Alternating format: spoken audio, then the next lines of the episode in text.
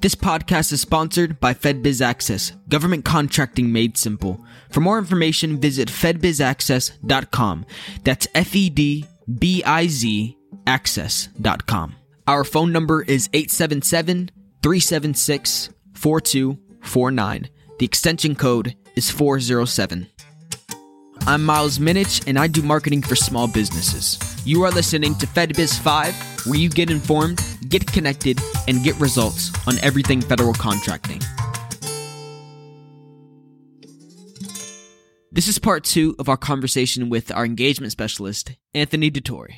We'll be beginning where we left off in our last episode. And so if you haven't listened to part 1 already, make sure you go check that out before you listen to this. I advise it so you know where we left off in part 1.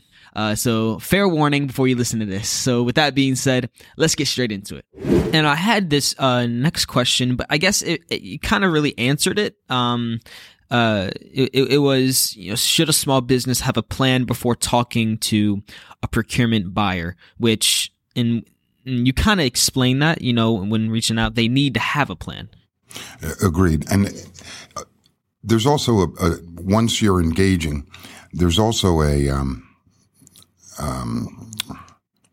position. Your positioning is important. Your positioning should always come from a place of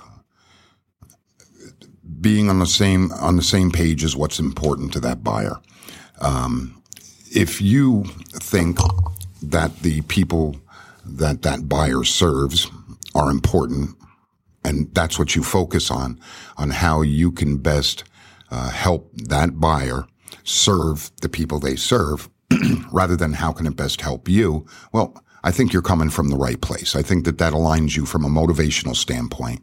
And I think it's just basically the right way to do it. And it's the right position to walk in from. Yeah.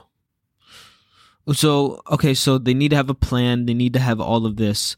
And so I guess this next question, this is the main question they're concerned with. What can make a small business stand out compared to their competition? Because these procurement buyers, they're getting calls, they're always engaging with how can they stand out compared to everybody else? Well,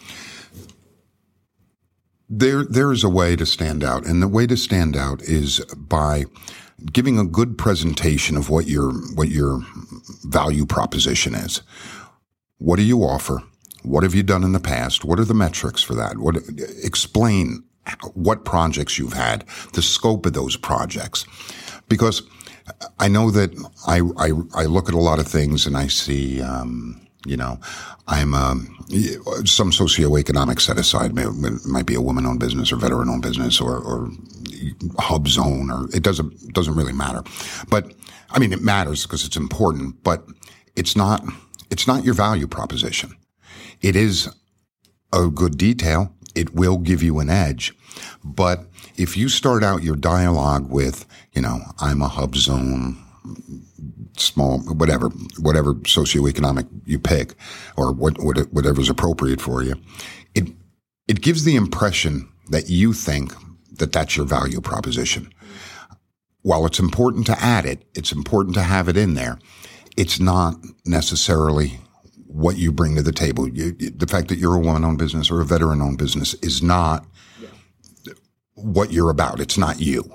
So I think that it's important to, when you're making your initial introduction, focus on what you do. Focus on what you excel at. Also tailor that to what that person buys, right? Because you wouldn't be reaching out to them if they didn't have an interest in what you did. So tailor it to them, but really focus and give numbers, give examples of what projects you've had in the past so that they can make a good assessment about your company and what your real value proposition is. And incidentally, I'm a small business. I'm a veteran-owned business. I'm a woman-owned business. I'm a HUBZone business. It's important to have it in there, but I wouldn't lead the charge with it. You're not defined by that. You're not defined by it. That's exactly right. Yeah. It doesn't define you. Okay, and I think that'll help a lot of small businesses. I think they believe they get these certifications and they're like, well, that's my small business, but they overlook everything else that they offer that they can offer to these procurement buyers. And so my last question for the day is, what is the main issue that small businesses fail at when approaching these procurement buyers? I think it's a lack of preparation very often. An inability or a lack of practice in explaining their value proposition and why what differentiates them from the rest of the pack. I think if you can get a handle on those two things, you're way ahead of the game. Someone once said, I'm trying to remember it, luck is when an opportunity meets preparation. So, I don't remember who said that. That's not my quote, definitely not. But I heard that, and I just thought of that when I heard that. You know, you have to be prepared, and you have to really know what you offer. So before you actually go, you can't just go in blindsided. Exactly. Yeah, that's not the. It's like going into a gunfight with no ammo. So that is the podcast for today. It's the episode for the day on engagement, on engagements. And so thank you, Anthony, for joining us and explaining this and helping us understand this. And that, my friends, concludes our conversation with Anthony on engagements. We have so much more in store for this podcast, future episodes, future topics. And so we need your guys' help. Make sure you guys share this. We're going to be getting you guys out quality episodes. And so with that being said, hope you guys enjoy this episode today. Stay tuned for more and have a great day.